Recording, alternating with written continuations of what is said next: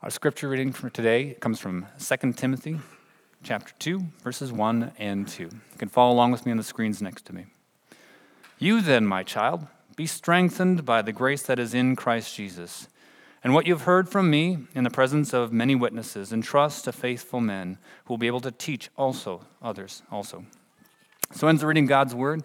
Those that are three years old to kindergarten are now dismissed to children's church.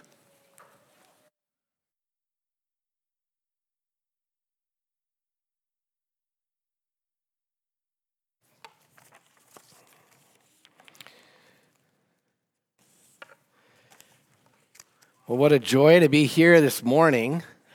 And uh, again, as, as you heard in, in the prayer there, that uh, I'm pastor at Chisholm Baptist Church. I'm a pastor of evangelism and uh, outreach. And uh, also, you could probably add to that mission, discipleship, counseling, and many other things.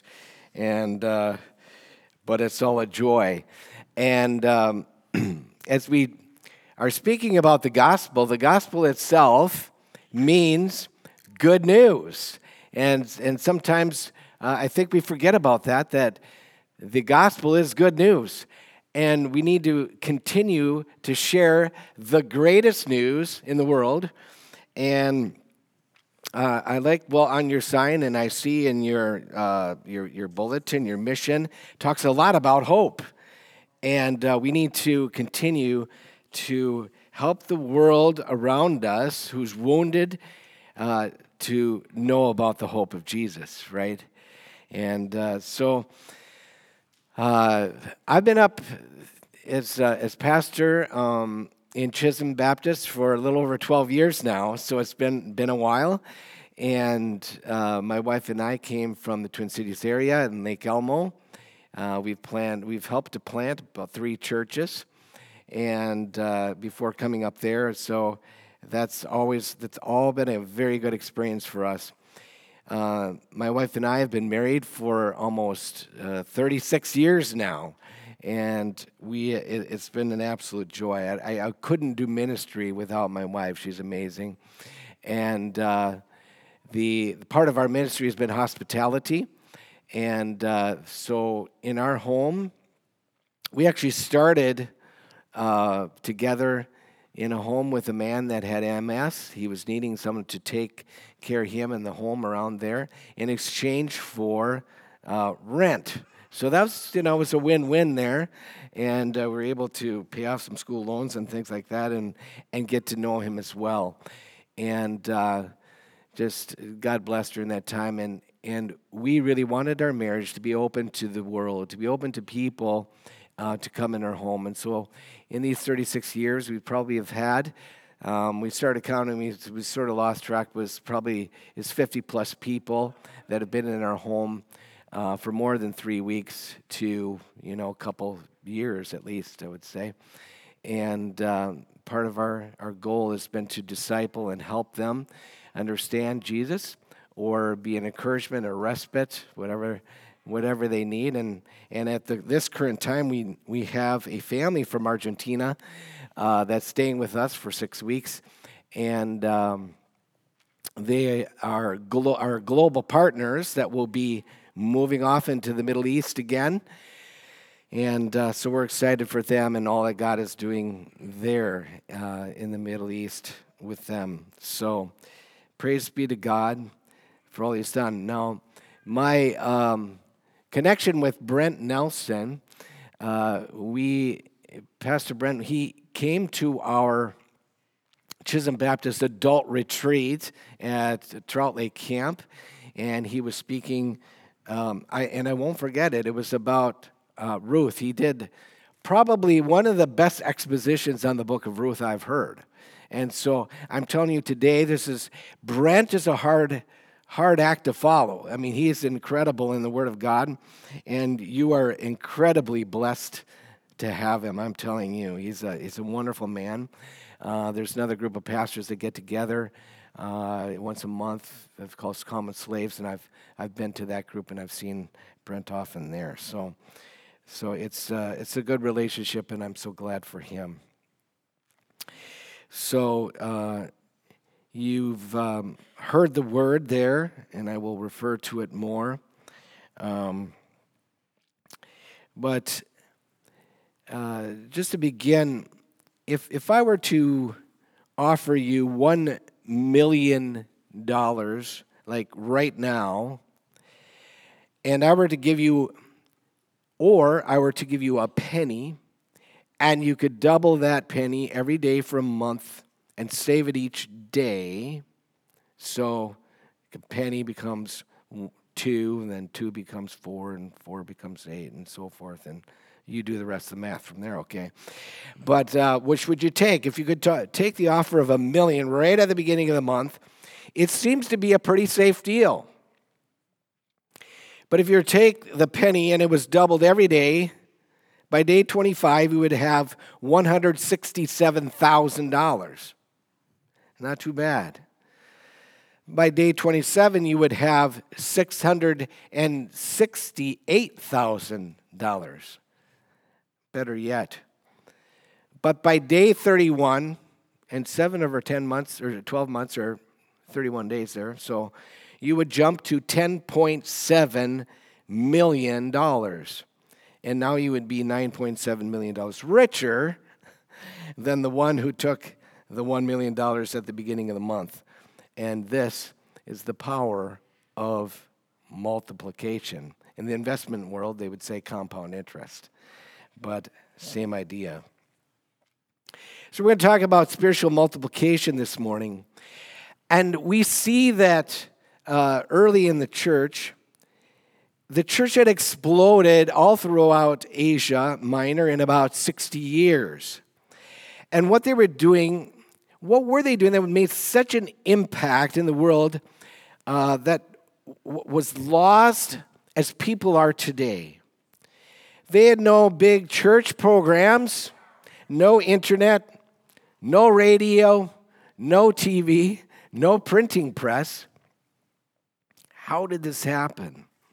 I mean, they had the basics of the gospel message delivered to them, the scriptures and oral teaching uh, passed down. They had some letters of Paul and, and other letters of some disciples that were read and passed around to their churches. And the message of Jesus and the gospel had spread through people who gave their whole lives to Jesus.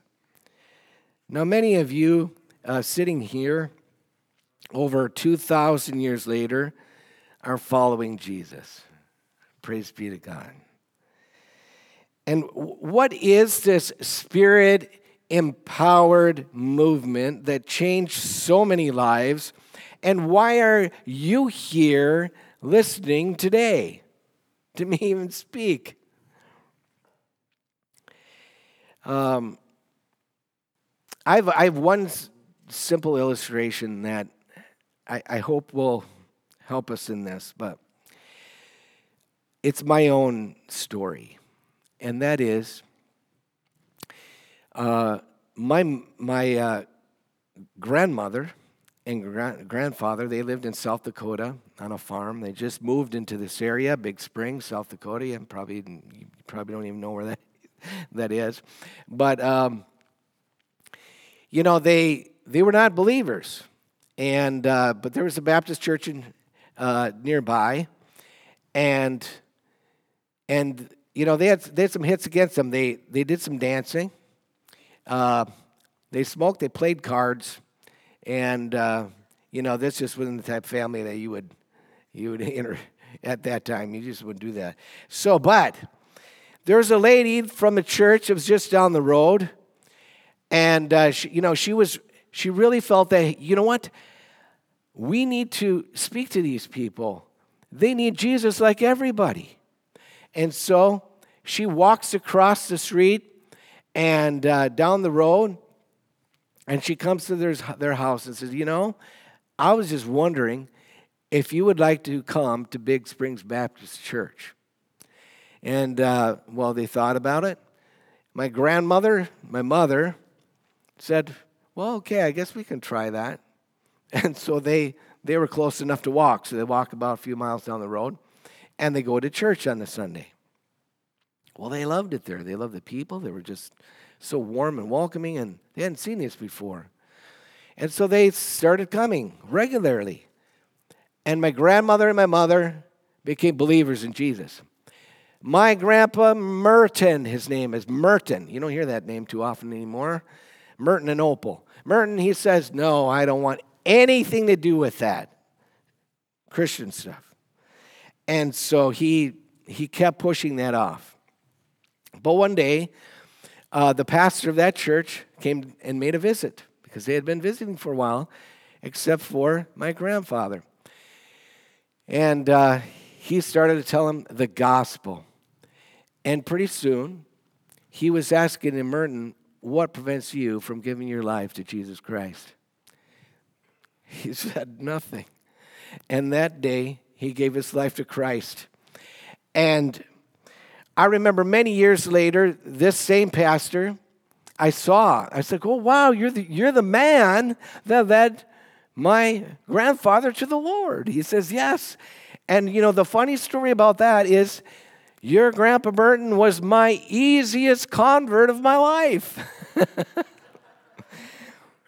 and it, it, was just amazing. But, he, but both of my, my grandparents uh, and my, my mother and so forth, they, they began to go to church and they were so faithful in going and, and learning about the Lord and being discipled in Him. And um, later on, my mother, um, she had a blind date with my dad. And she really kind of liked him, but you know what? He wasn't a believer. So she told him right out, you know what? I can't be dating a non believer. And so he, he thought, wow, that's, that's, that must be pretty serious for her.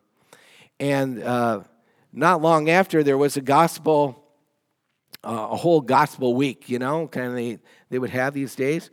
And so he went to one of the meetings and he heard the, the gospel being preached and he came forward and he gave his life to Jesus.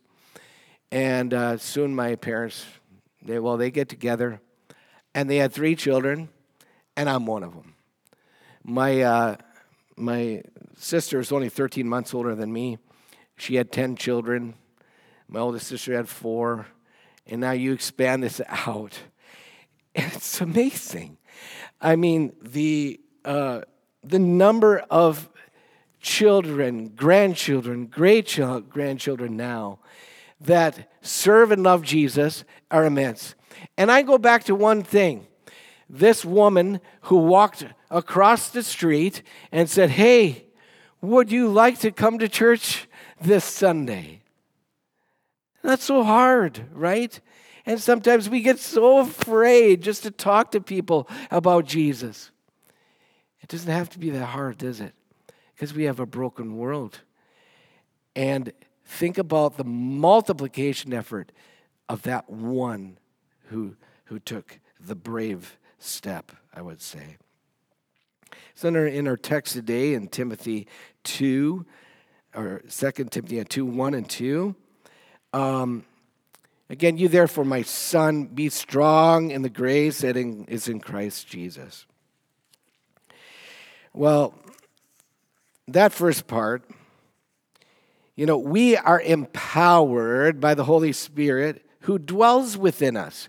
What, what a joy when we give our lives to Christ and He regenerates us, guess who's doing that work? That's the Holy Spirit who does empower us to give us the power of joy to reach the nations, to reach those around us, both locally and globally, to the nations.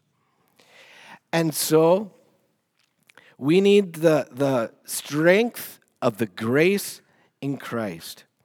Now, in verse 14 um, of chapter 1, just a few verses back, uh, you know, Paul says, guard the good deposit through the Holy Spirit who lives in us.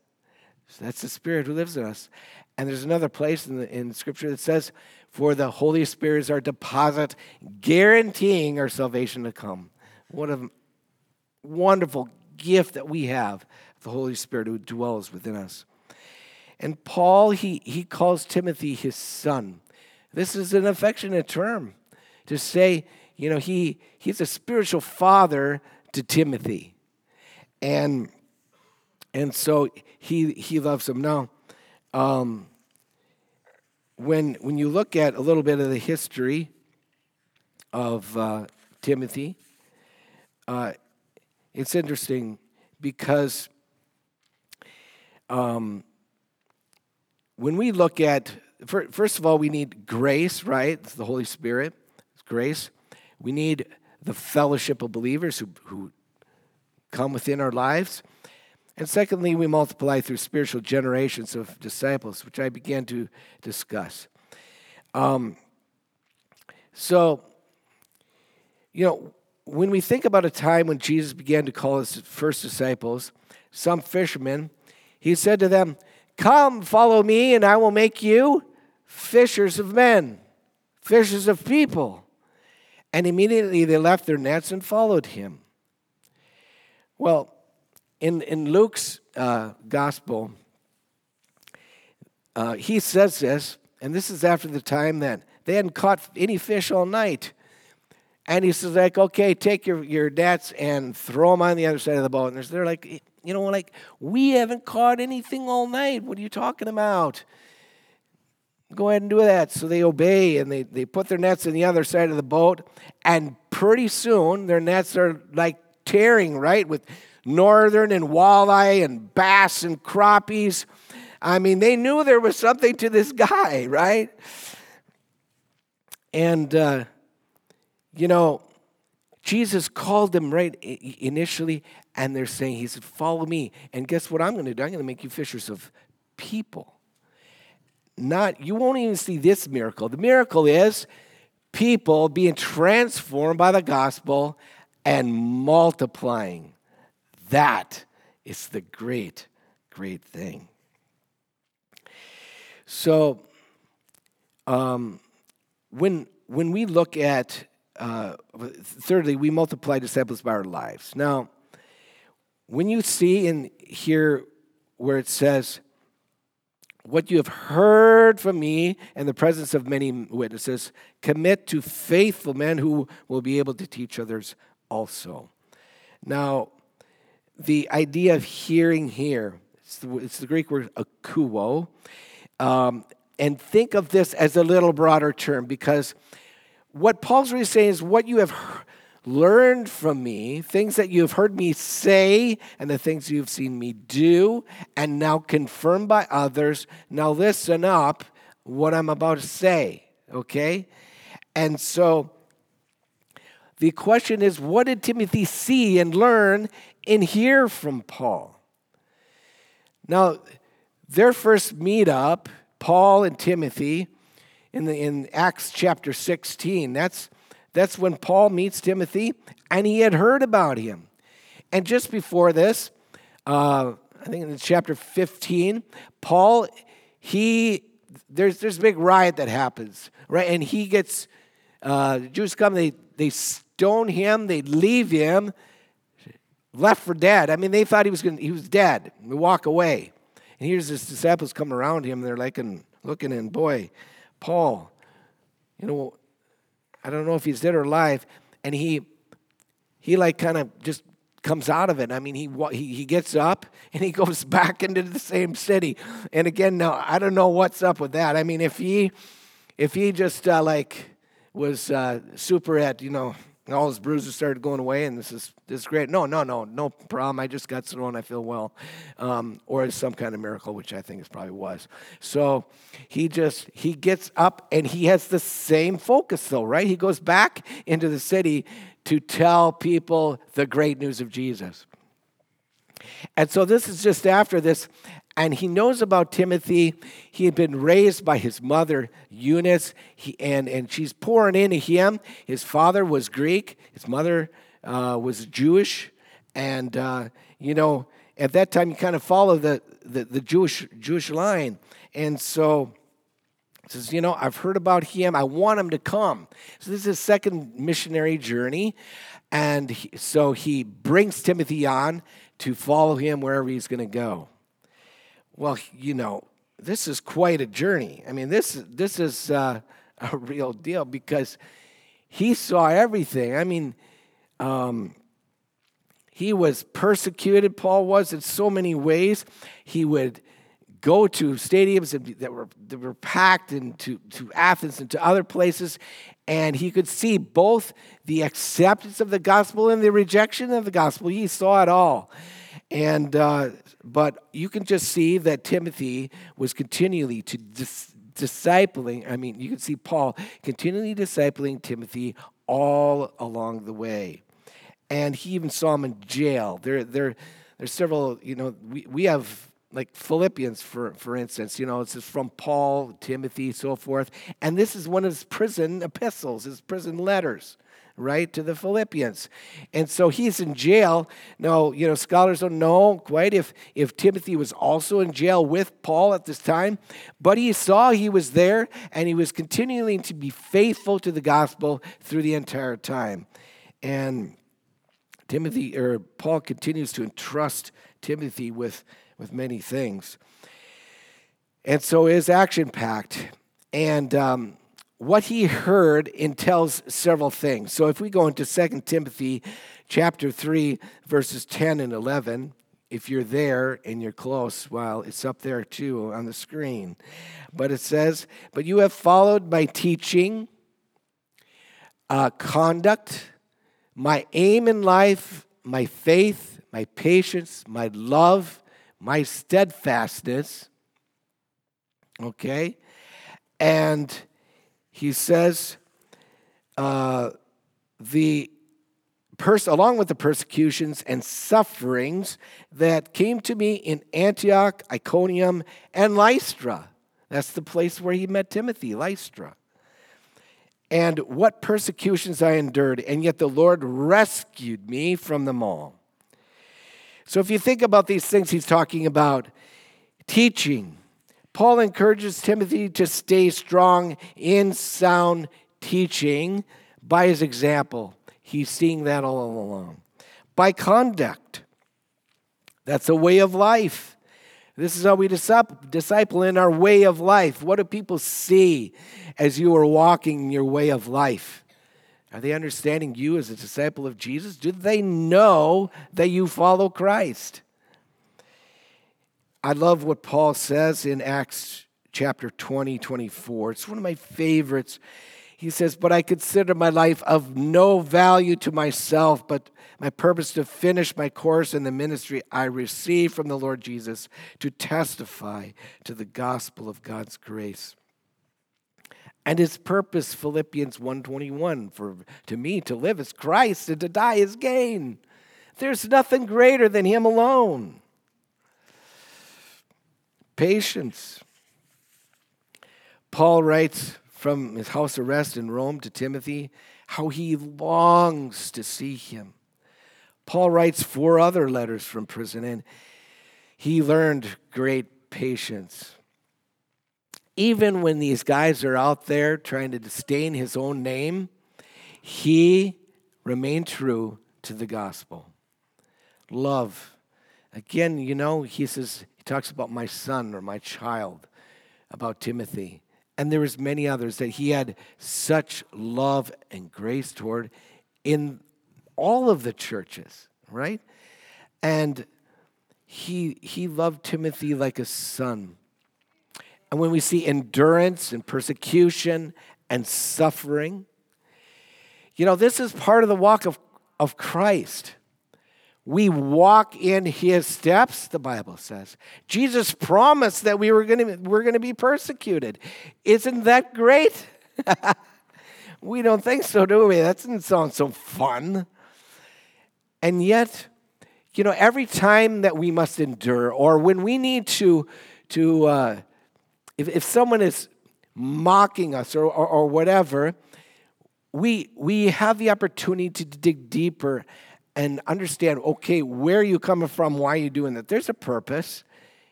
And we stay strong in the gospel of Christ. Now, I, some years back, I was in uh, Central Asia for a consultation of many uh, people that came from, from that part of the world, all the Stan countries.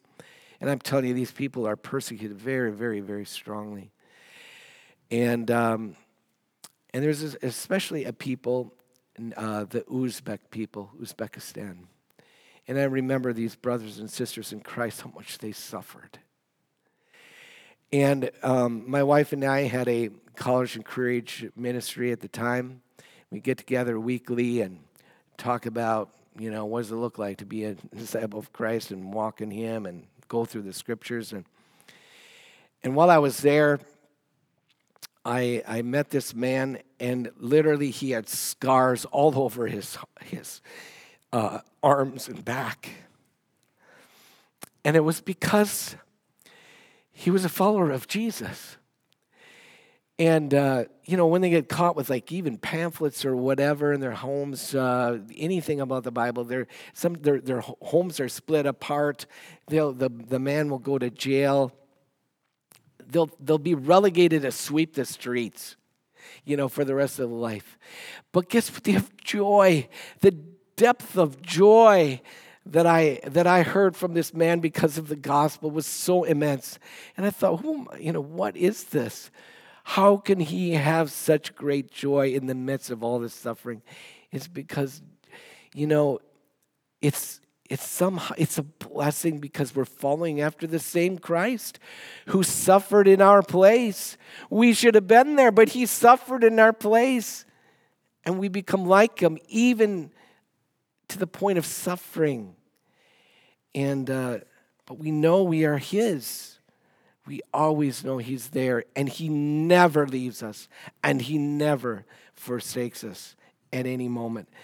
And so I called my wife and I said, Hey, ask, ask these young people, why are they afraid? What, what fears might they have in sharing the gospel of Christ with their friends or family or neighbors? So she did that. And I said, We'll talk about that when I come back. And uh, so when I came back, it was, it was things like, Well, I, I'm afraid they might look down on me. I might lose some friends. Um, you know, it, I, I, am not sure how to, to, to share this. I'm, I'm a little afraid that I might stumble on my words and so forth. And uh, so these were the things. This is what we deal with, you know? I mean, and yet, here are these people that they know the gospel clearly, and they will step out. And even though it's against the law, if it's anything, they will continue to do, and they will think of creative ways to do it. And here we are, we're, we're so afraid. And this is, the, this is the Lord of the universe. This is Jesus who did everything for us.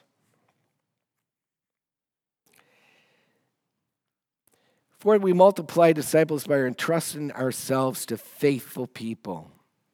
You know, the word entrust is a banking term meaning to invest. We invest in people who are faithful and who will also build and equip people to follow Jesus to do the same. Okay? So now, if I were to make a diagram, okay, you have Paul who actually was, was discipled by many others. Other, you know, Jesus himself in the road to Damascus, boom, right? He says, Who are you persecuting? Yeah, you're persecuting me, right?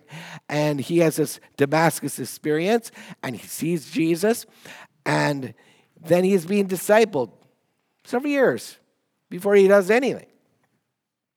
And then he, okay, so Paul, and then Paul to many others, but also to Timothy, personally to Timothy. And then he says, Timothy, Okay, now to faithful people. Okay, look for yourselves faithful people and disciple them. All right? So we getting this? So faithful people. And then who will also be able to teach others. So now you got faithful people and now others, right? And so the diagram would go like this.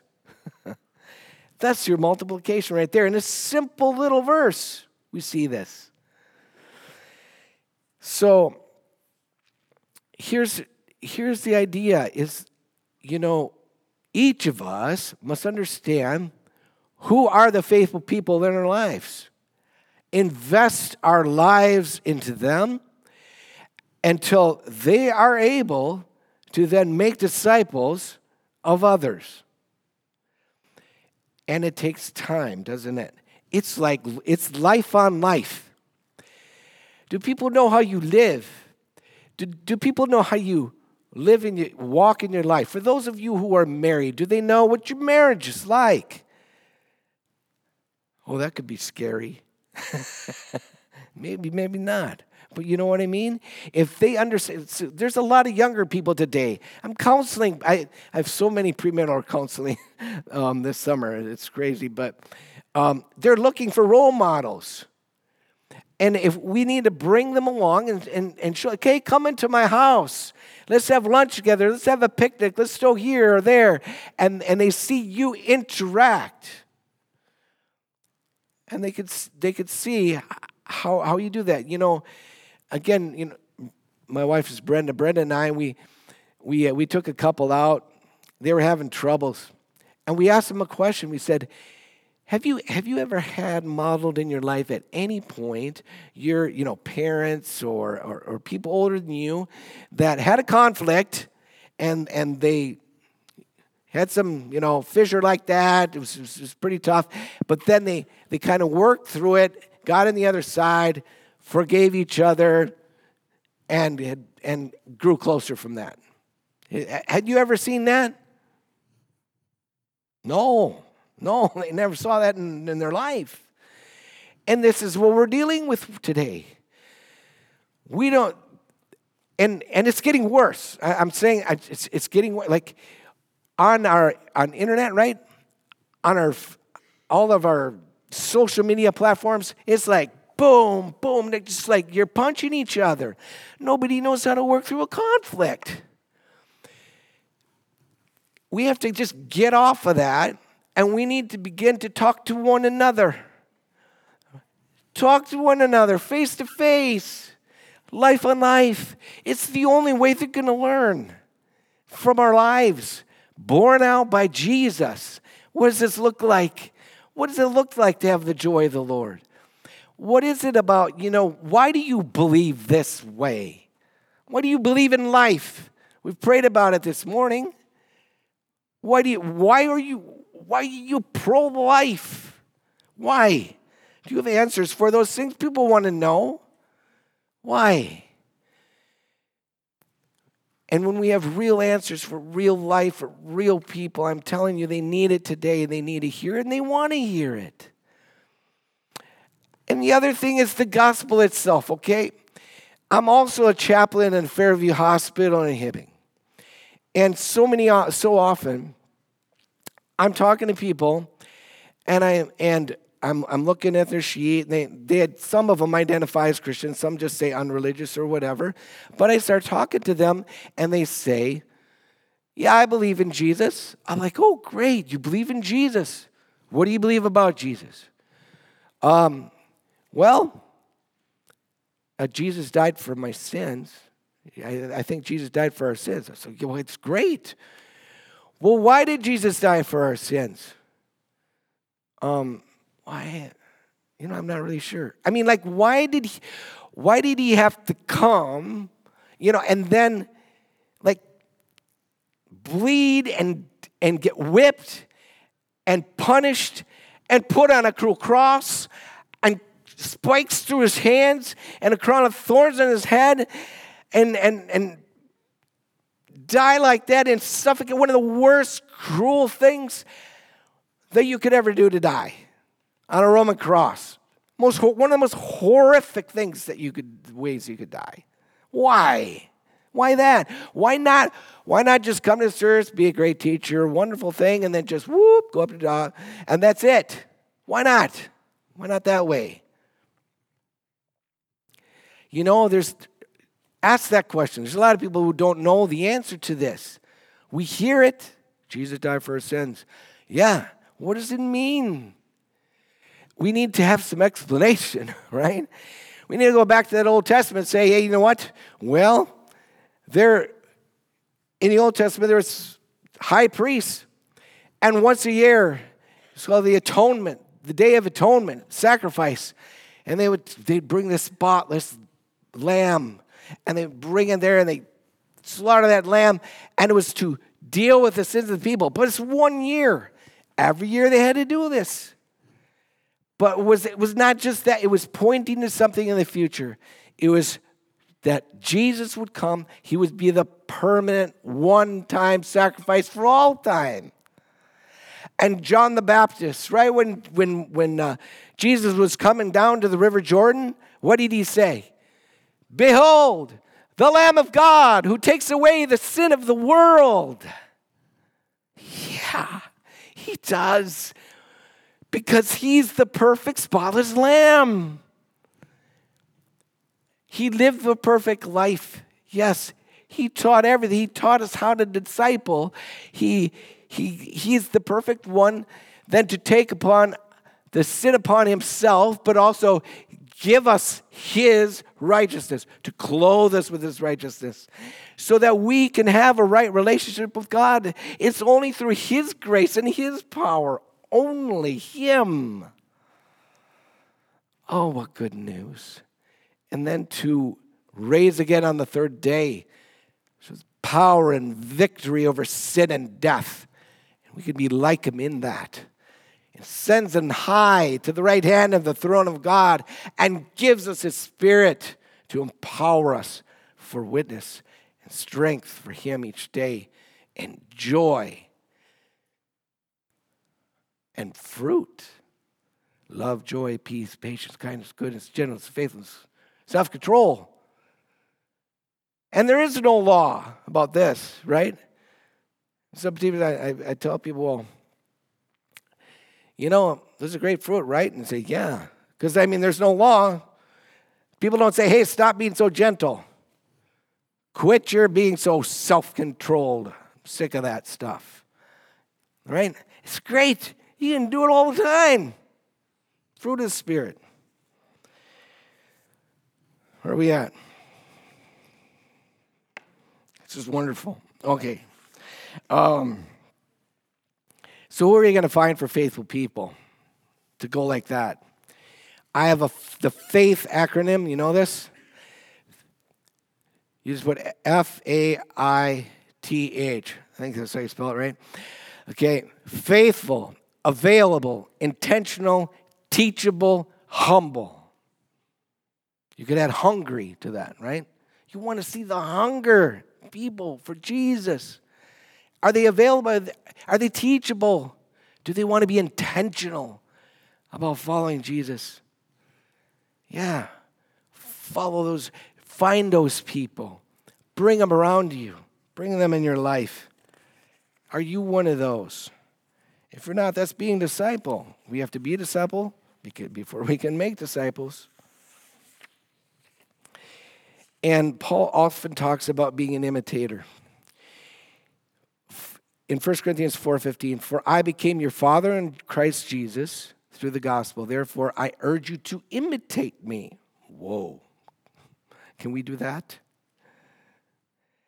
This is why I've sent Timothy to you he is my dearly loved and faithful child in the Lord. Says it again. He will remind you about my ways in Christ Jesus, just as I teach everyone in every church. And so, who should we be passing the baton on to this next generation, your spiritual generation, right? Think about that. Who? And and I I think about I recently had to, to uh, fix my brakes on my truck, and I had to have my son help me because he's much more mechanical than I am. And um, so it wasn't pretty. And so I, I, needed help.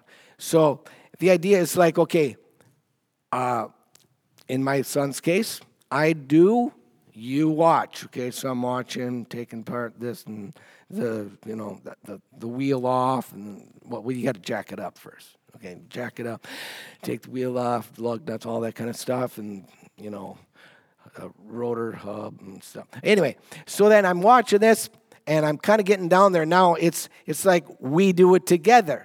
We do it together.